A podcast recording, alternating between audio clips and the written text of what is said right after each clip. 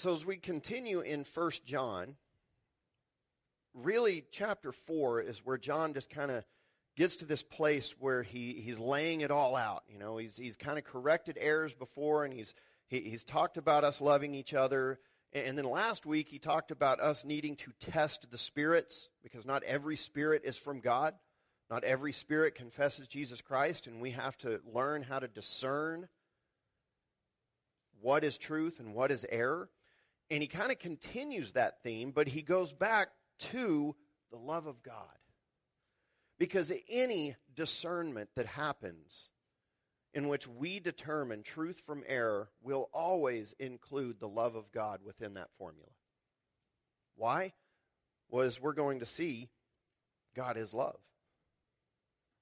There, there is no way around this. And, and John gets to what is kind of the obvious and yet also absolutely necessary for us to understand because he's talked already over and over and over about the love of God and that we should love each other and, and that the love of God is, is you know, among us in, in, in the Spirit. And yet, something he hasn't done yet is define what love really is.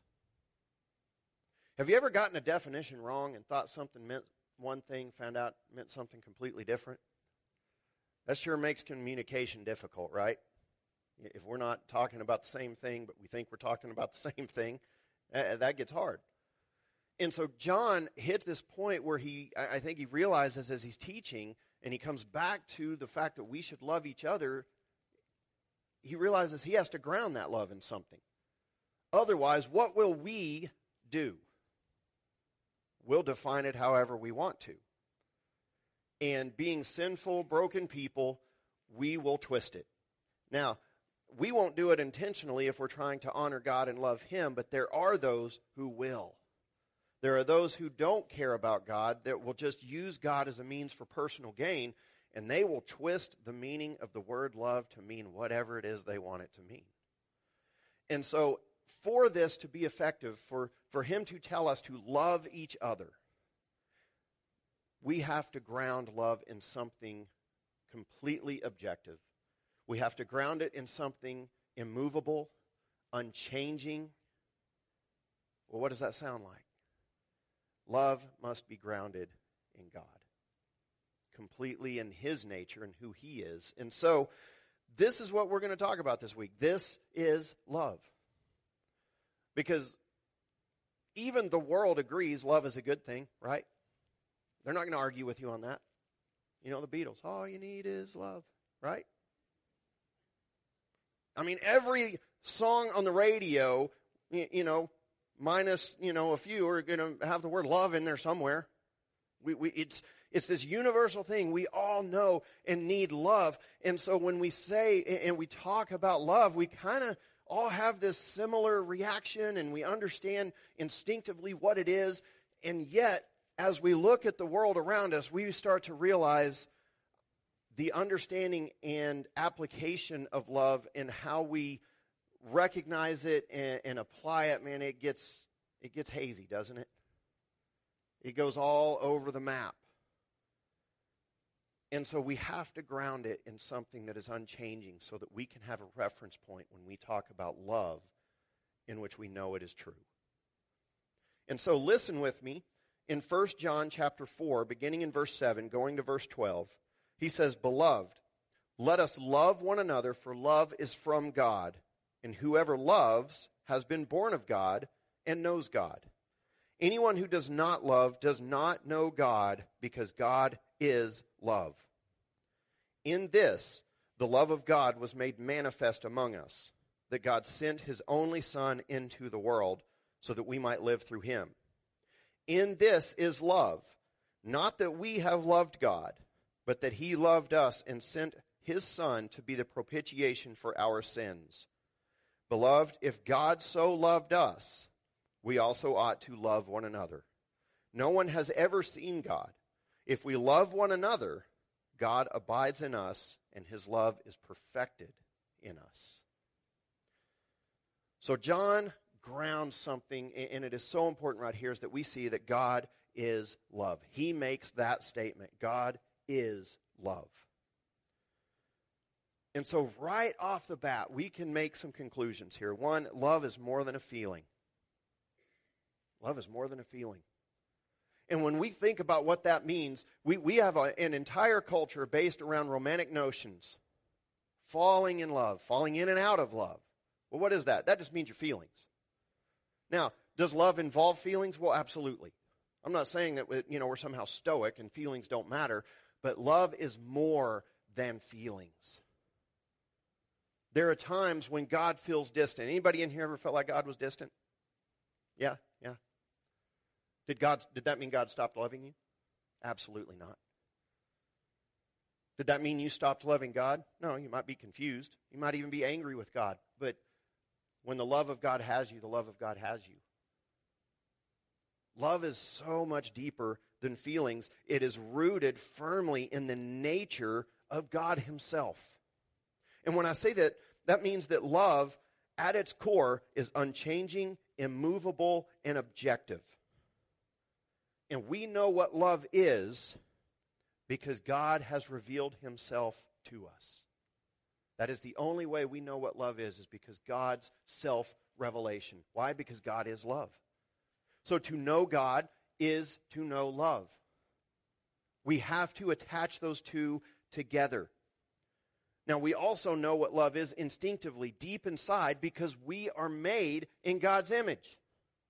You see, us being created in the image of God is part of God's self revelation. That Ecclesiastes says he has placed eternity in the heart of man. That, that part of himself, part of who he is, he has placed within us, made us in his image, which means we have the capacity to love as he loves. We know what love is because it's hardwired into our being. That's why even the most ardent unbeliever atheist who is hostile to God and hostile to the gospel will still ultimately look for love in some way in this world. We can't escape it because we were created to love. We were created by love. This is what God has done. And so do not think of love as something that exists independently. Okay, it does not exist on its own. It is not a force outside of God, and it's not something that God created. It is firmly rooted in God's nature and being. And if you think of it this way, it is the genetic trait that the Father has passed to the children. Love comes from God. You see, listen what he says again. He says, Beloved, let us love one another, for love is from God, and whoever loves has been born of God and knows God. He has tied true love with the knowledge of God, the existence of God, the being of God, in a way that cannot be separated. Now you say, well, but, but people who don't believe in God, they, they have the capacity to love. Yes, the capacity, but they will not consistently love as those who know God.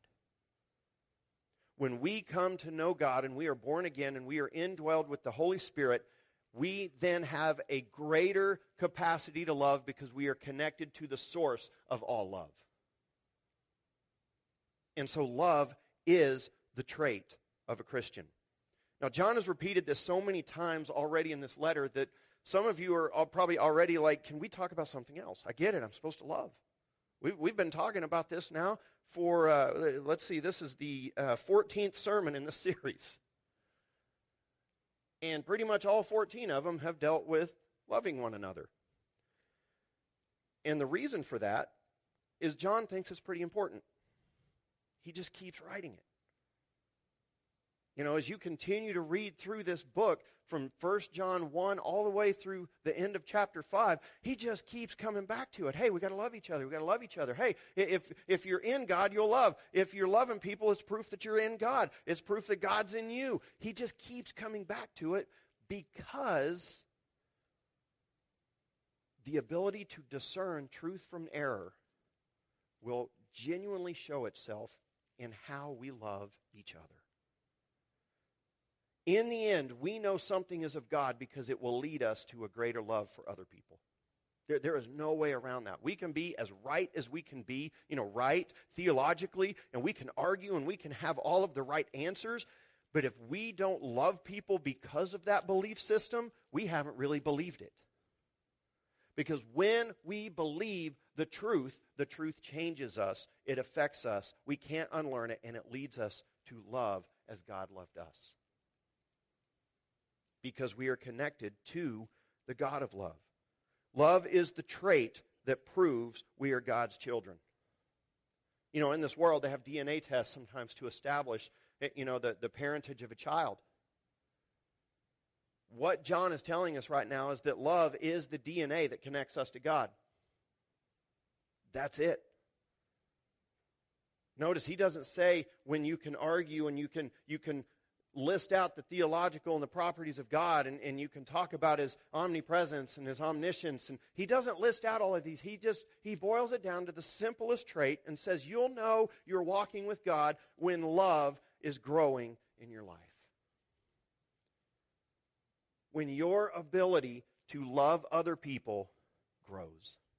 When your desire to love other people grows. He says that's, that's what it is. And he makes the following statement of truth that, that is so deep. He says, Anyone who does not love does not know God, because God is love. Think about the nature of that statement he just said right there. They have dealt with false teachers who came in teaching a false gospel and took people away from Christ, caused division, caused all kinds of trouble. And John says, here's the simple answer to that. If you want to discern what's going on, just look do they love people? And is that love rooted in the gospel of Jesus Christ? That's it. That is the test that, that we have to have. And so every single experience, every bit of knowledge, every truth from God will ultimately lead us to love. It is the mark of his influence. It is the true mark of his influence in our lives. Now, will we turn away from sin? Absolutely. We'll start to reject sin. But you know why? Because sin typically leads us to hate people. Have you ever made that connection? The more we indulge sin in our life, the less we like people, the less we love others. You see, every time sin will take us away from love, love will lead us closer to God and lead us to obey what God's commands are. And, so, it is the unmistakable mark of God. In 2 Corinthians 2 14 through 15, Paul says this way He says, But thanks be to God, who in Christ always leads us in triumphal procession, and through us through us spreads the fragrance of the knowledge of Him everywhere. What do you think that fragrance is? For we are the aroma of Christ to God among those who are being saved and among those who are perishing. What do you think that aroma is? Is it that we're right? That the world will look and say, oh, wow, they're always right. They must be Christian. No, what is that aroma? It's the, our ability to love. It is the love of God and the love of Christ that, that will just, you just spread it everywhere. We all know when he talks about the fragrance and the aroma, we've all experienced pleasing aromas and, let's say, less than pleasing aromas in our life. And it gets your attention, right? You can just be somewhere and all of a sudden, and, and man, it gets your attention. You smell it, and if it's something good, you're like, man, what is that? And if it's not, you're like, man, what is that? Either way, it gets our attention, and, and that's what he's saying here. He says, For we are the aroma of Christ to God among those, and notice, who are being saved and among those who are perishing. You see, it's, it's not judgment, it's not self righteousness, it's not intellectual argumentation, it's not theology, it's not denomination, it's love. Jesus said, By this all men will know that you are my disciples, that you love one another. John is so sold on this. How did he refer to himself in his own gospel? Anybody know? The disciple whom Jesus loved. He wouldn't even use his own name. When he had to describe himself in his own gospel, in the Gospel of John, he would always refer to himself as the disciple whom Jesus loved. Like, this is a revolution for John. When he came to know Jesus, it changed him so much that he was like, Love is what matters. This is it. This is what we've got to focus on. And he's consistent with it. You read the Gospel of John, you read 1st, 2nd, and 3rd John, and you even read Revelation. You see the love of God is on display over and over and over and over. And so, the important part for this for us to realize is not only is it the mark, but love doesn't begin with us, it begins with God. And it, because it begins with God, God is the one who defines love for us. We don't define love, He does. Listen again to what John says in 1 John 4 9 and 10. He says, In this the love of God was made manifest among us, that God sent His only Son into the world, so that we might live through Him. In this is love, not that we have loved God, but that He loved us and sent his son to be the propitiation for our sins. So there are two things here that he says we, ha- we have to use to define love. If we want to understand what love is, these two things. One, love was made manifest. now, when something's made manifest, what does that mean? That means it appears. It's something you can see. Now, how many of you here would be able to say, you know what, I've seen love, I've seen it, it appeared before me? That's a weird way to talk about love, right? because we, you know, love is of the heart. Love is, it's more than a feeling, but it's not something tangible. You know what? John would argue. He says, oh no, love was tangible. It was the person of Jesus Christ.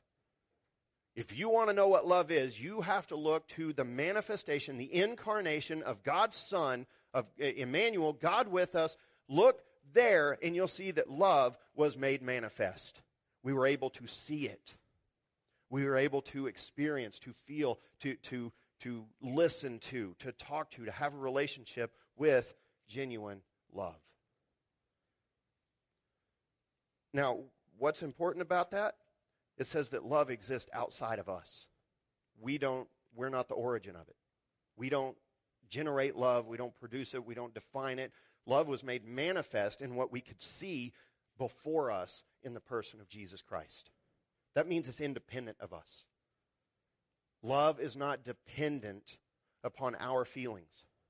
Love is not dependent on our intellect or our ability to define it. Love exists independent of us.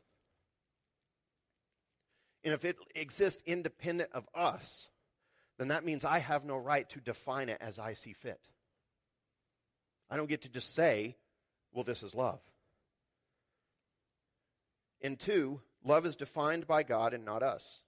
When we think of love, we start, when we think properly of love, we start with God's actions in the gospel. Notice what he said again. In this is love, not that we have loved God. Don't start with yourself.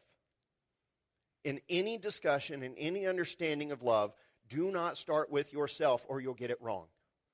Start with God's actions on our behalf in the gospel. Start with Jesus Christ. In this is love, not that we have loved God, but that he loved us and sent his Son to the be, pro, to be the propitiation for our sins. We start with God's love in the, in the gospel, the life, death, and resurrection of Jesus Christ. That defines love for us. Love is not based on feelings. It is not based on our desires. It is not based on our culture. It is not based on our intellect. It is not based on us at all. We have to look to the cross. That is where we understand love. Now, the fact that he was manifest, listen, John 1:14, and the word became flesh and dwelt among us, and we have seen his glory. Glory is the only son from the Father, full of grace and truth. What do you think that glory is that he's talking about? He said the love was made manifest. The love of God was made manifest. And here he says we've seen his glory. He's saying the love of God was right there and it changed him. It was so glorious and it was so amazing and it was so contrary to the world around him that John took one look at it and, and experienced it and was like, I will never be the same. And so, if we want to know what love truly is, we must start with the gospel and all that that means. That means that we weren't loving. I mean, we needed a Savior, which means we were the opposite of love. We were the enemies of God. We were filled with, with hatred. with anger. We were filled with that which is not love. You know, I've heard the opposite of love is not hatred, but is actually apathy, not caring at all. And I, I, think I agree with that because John says he came to his home and we esteemed him, or, or Isaiah says, and we esteemed him not. He came and we esteemed him not. That, that John here is like, the word became flesh. I mean, he's trying to get this across to us that do you understand that God stepped out of heaven and the Son of God and love was made manifest and his glory was there. And people in John's day that saw Jesus were like, nah, whatever. They didn't care. And John says in John 1, he says, and he came to his own, but his own didn't receive him. But to those who did receive him, he gave the right to become children of God. You see, he's saying if you, if you can catch a glimpse, if you can see the truth of this, of what God did in Jesus, you'll never be the same. And the love of God will so transform you that anytime somebody claims God, anytime somebody wants to put the name of Jesus on something, the first thing you will look for is the love of God present? Is the love of God present? Is this pointing me to Jesus Christ? And, and, does it lead people to love one another in a sacrificial manner, in a manner in agreement that, that agrees with the gospel? If it does, it's from God. If not, I don't want anything to do with it. And John is telling his readers if they had engaged this kind of discernment, they would have never had a problem. They would have rejected the false teachers out of hand. Because understanding true love is paramount to exercising discernment regarding the spirits. If love only comes from God, true love only comes from God, then that means false prophets, false spirits, demonic spirits will never lead us to love. They'll lead us to something else every time. They'll lead us to a cheap substitute of love. But it will never be love. And we see this over and over. Remember, this section is a continuation on discernment from last week of testing the spirits. And so, we have to ask what does the love that is promoted within our belief systems or outside our belief systems or people vying for, for our attention, what does the love that they teach, what does it provide? What does it produce? Because today, the world literally says the phrase, love is love. How many have seen that? Love is love. And that phrase is meant to justify sinful, rebellious behavior against God, against God's created order. It is based entirely in personal desires, in personal urges. It is based entirely in me and not on the gospel of Jesus Christ. And somebody says love is love. I say no, lust is lust. Love is love. And love does no harm to its neighbor. Love demands not its own way.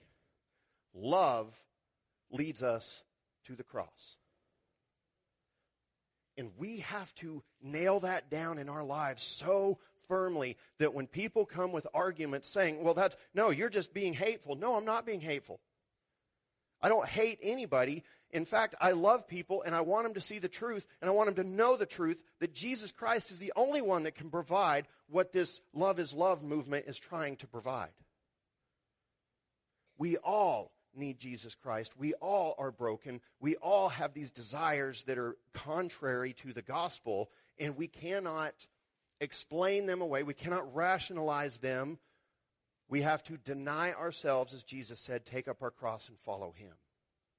But within that is the love of God that sets us free. It completely sets us free. And so he says, In this is love.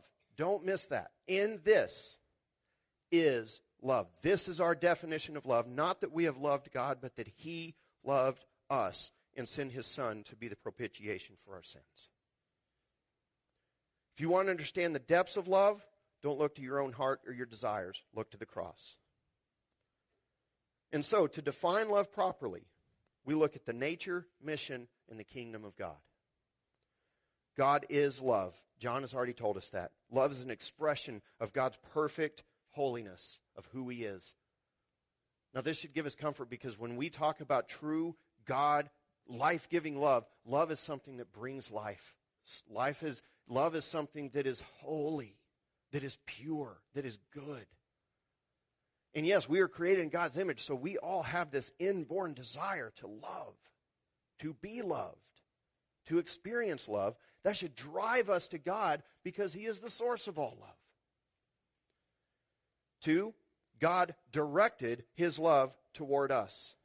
His thoughts and His desires were for our good, our lives, and our eternal well being. Notice God did not use His love to serve Himself. What did He do? He sent His Son to die on the cross for us. His love led Him to get outside of himself, to not focus on himself, but on others. And so, the mission of God was and is and will always be a mission of love.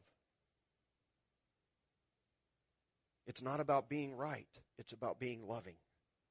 And I wish more, especially, I will tell you, especially in our Southern Baptist Convention, I wish we could get that down just you know, we say it louder for those in the back or whatever we got to do. It's not about being right, it's about being loving. Now, we can't be truly loving if we aren't focused on the gospel. We can't be loving if we're teaching false doctrine. But at the end of the day, if we are not becoming more loving as people, we haven't yet properly understood the message if we aren't becoming more loving, then there's something lacking in our theology. And I mean that. I've had this discussion so many times. You know, I've gone through all levels of education. Not sure what I got out of it, but I will tell you, I've had this discussion going all the way back to, to the beginning of my theological education, and I kept going as I had these people that, man, we're just going to hammer theology, and we're going to hammer, hammer. And I said, okay, but how do you treat people? Because that's the next step. And we get caught up too many times within the church of studying theology but not living theology. And he tells us, love each other, for love is from God. And so everything that we learn about God ultimately should lead us to love him or love people and, and should do both. The more we love God, the more we'll love people. And we love people because the God of you know, love is within us. It, it all just feeds itself over and over again. Love is essential. It's not just for the advanced Christian, it's for all Christians. How many of you have ever been around one of those Christians that all you had to do was spend about five, ten minutes in their presence and you knew you were loved? You just knew it. Like, and, and you, you're like, how did you do that? Like, I don't even know you. And yet their spirit they just put you at ease. And then the more you talk to them, you realize, man, they got a faith that is deep, that they love Christ and that they love God. And they, because they have allowed the love of God to root them and who they are, and it has become such a part of them that they can't help but give it away. They can't help it. You know, we'll, we'll, we'll all be wearing our jerseys and such here in a, in a couple weeks. But you know, us as Christians walking around in the world, love should be the thing that we are showing the world that this is who we are. Over and over. That that is who we are. And, we are commanded to have the same mind as Jesus. Listen to Philippians 2 5 through 9. He says, Have this mind among yourselves, which is yours in Christ Jesus. It is yours. Who, though he was in the form of God, did not count equality with God a thing to be grasped, but emptied himself by taking the form of a servant, being born in the likeness of men, and being found in human form, he humbled himself by becoming obedient to the point of death, even death on a cross. You see, the mission of God was one that was there for the betterment of others. Jesus could have stayed in heaven and been the eternal Son and enjoyed all of the benefits of Godhood and said, I'm God, worship me, and been perfectly justified. But the love of God led the Son to lay it all aside and come to earth as a man and die on a cross. And he says, have the same mind. Now, obviously, we can't do the same thing Jesus did because that was his, but he says, have the same mind. Try to think the same way think about how do I sacrificially love other people? How do I put others before myself? And we're not going to be perfect at it, but you know what? That's why there's grace. God knows we're not going to be perfect at it, but He does say, I expect you to try. I expect you to walk this path and become more loving. And that is, in essence, that's what our entire process here is about. When we talk about becoming a worshiper, we're talking about being transformed by the love of God. When we talk about becoming a student of Scripture and prayer, we're talking about being transformed by the truth of the love of God. When we talk about becoming a servant witness, we become that person who has to give away what God has given to us. And when we talk about becoming disciple maker, that means that we understand the love of God at such a level that we have to share it and want to see other people grow up in it. That's who we are to become. And then number three, God's kingdom is built by the work of Jesus on the cross and is therefore a kingdom based on love. Think about that. God's kingdom is not based on force. It is not based on class. It is not based on race. It is not based on politics. It is not based on anything other than the love of God. Now, love is a expression of his perfect holiness. And so the kingdom of God that we are going to be a part of for all eternity. That's why Jesus died on the cross, because he said, I have a kingdom that is coming that will be there for all eternity, and I want you to be a part of it. And I want you to be a part of it so badly that I will die on the cross and pay the price for your sins, that if you will just believe in me, I will forgive you. I will come into your life. I will remake you so that you have no sin within you and you will be a part of my kingdom. But that kingdom is one that is based entirely on the love of God. Entirely. And how do I know that? Listen to Revelation 21, 3 through 6. It says, And I heard a loud voice from the throne saying, Behold, the dwelling place of God is with man. He will dwell with them, and they will be his people, and God himself will be with them as their God. Here it is. He will wipe away every tear from their eyes. What is that? That's love. That is a father caring for and loving his children, saying, I will take care of everything from this point on.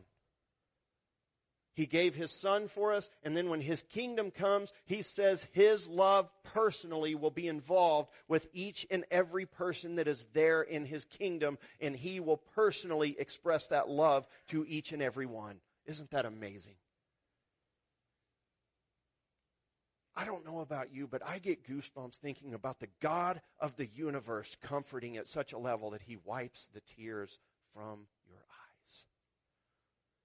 is there anything more gentle and more loving than to somebody to come up to somebody who was weeping and to wipe the tears and say, It's going to be okay? I'm here for you. It's going to be okay. That's the image here. And he says, And death shall be no more. Neither shall there be mourning, nor crying, nor pain any more, for the former things have passed away. And he said, and he who was seated on the throne said, Behold, I am making all things new. Also, he said, Write this down, for these words are trustworthy and true. And he said to me, It is done. I am the Alpha and the Omega, the beginning and the end.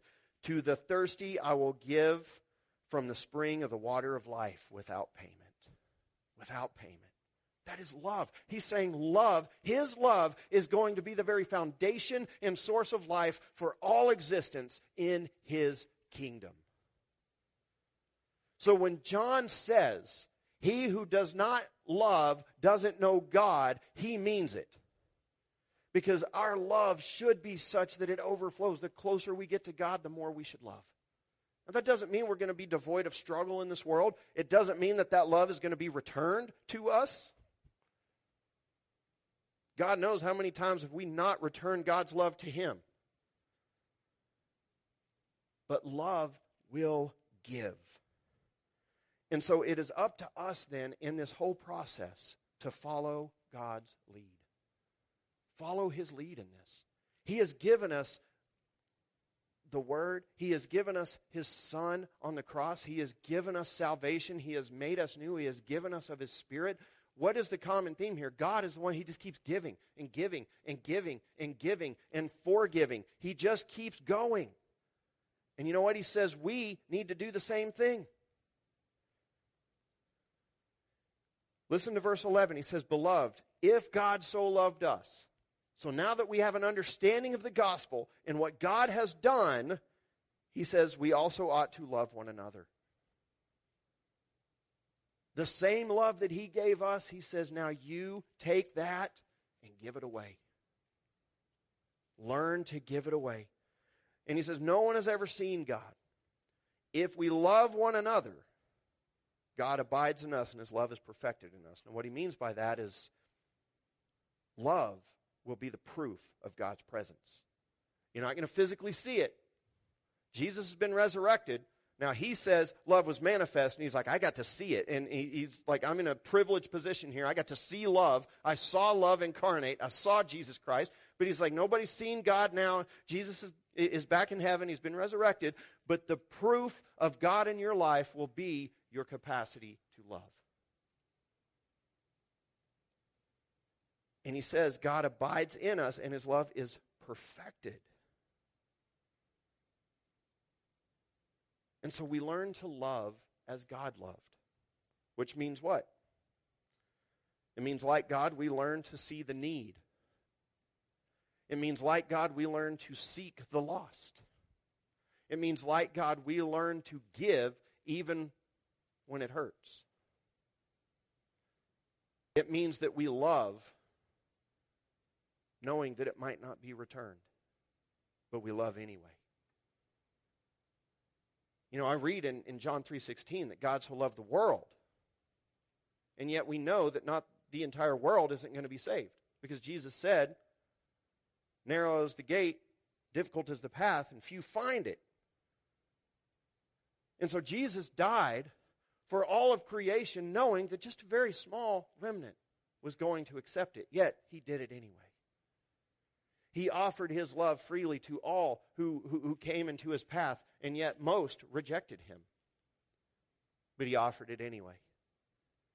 The rich young ruler comes up to him. He says, What do I need to do? He doesn't say, You know what? You're so self righteous. Just get away from me. You don't, you, you're not even going to receive this anyway. Just go away.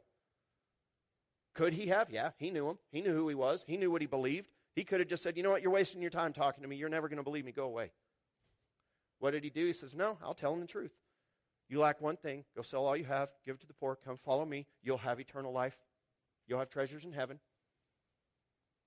And he let him reject him and let him walk away sad.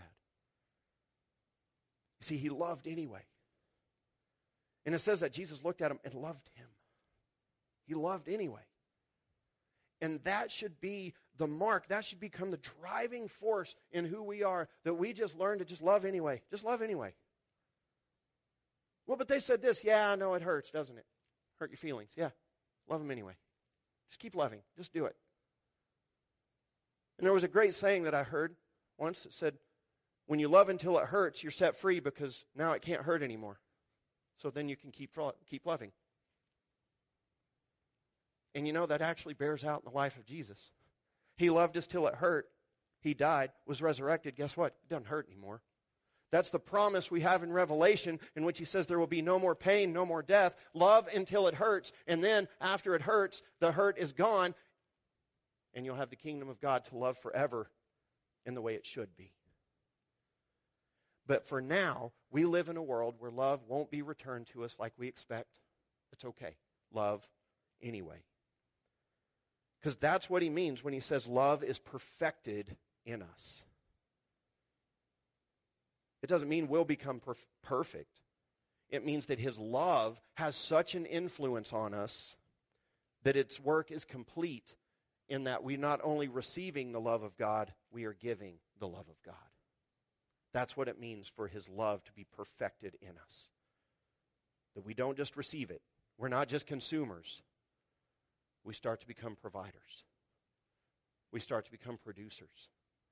We start to share that which God has given us and hope to see it in the lives of others, knowing that our joy lies not in receiving, but in giving. And that's exactly who Jesus, what Jesus did in Hebrews 12 2. It says, For the joy that was set before him endured the cross. It wasn't the pain that, that, that drew him to it. It was the joy of fulfilling the will of God and sharing the love of God and creating a way for the, the people of God to be in the kingdom of God for all eternity. That that brought him joy that he said, That's worth it. I'll pay the price. I'll go through it. And so we have to be willing to look at the same thing and say, okay, it's worth it. I will love. I'll pay the price. I'll be like Jesus, and his love will be perfected in me as I not only receive it, I give it. And we learn to love as Jesus loved. And when we do that, we are set free. I mean it, we are set free. Because there is no power in this world that can overcome genuine godly love. You know, I know that because 1 Corinthians 13 says love never fails. We may not see it now, but one day in the kingdom of heaven, we'll see it. And we'll be like, wow, love really didn't fail. It really, really worked. Love will continue for all eternity. Let's pray. Father in heaven, Father of lights, Father of all that is good, teach us to love as you have loved. God, that our hope would not be based in things of this world, but in your love for us.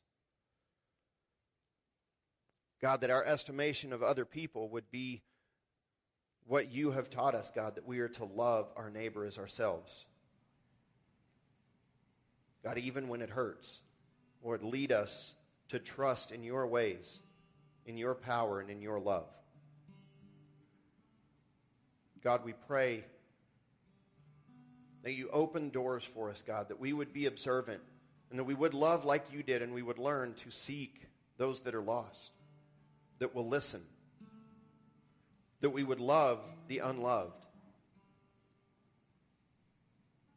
Because we ourselves were one time in that same place. God, help us learn to see the need as you did and to do what we can to fulfill it. Help us to be observant, God.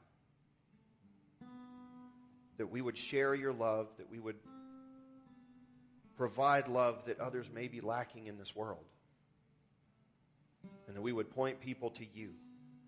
That we would be known for our love for one another, as your word said. That by this, all will know that we are your disciples, that we love one another. God, make that true of us today. Grow us. Help us to become so that that is said of Grace Family Fellowship. God, it's in Jesus' holy name we pray this together. Amen.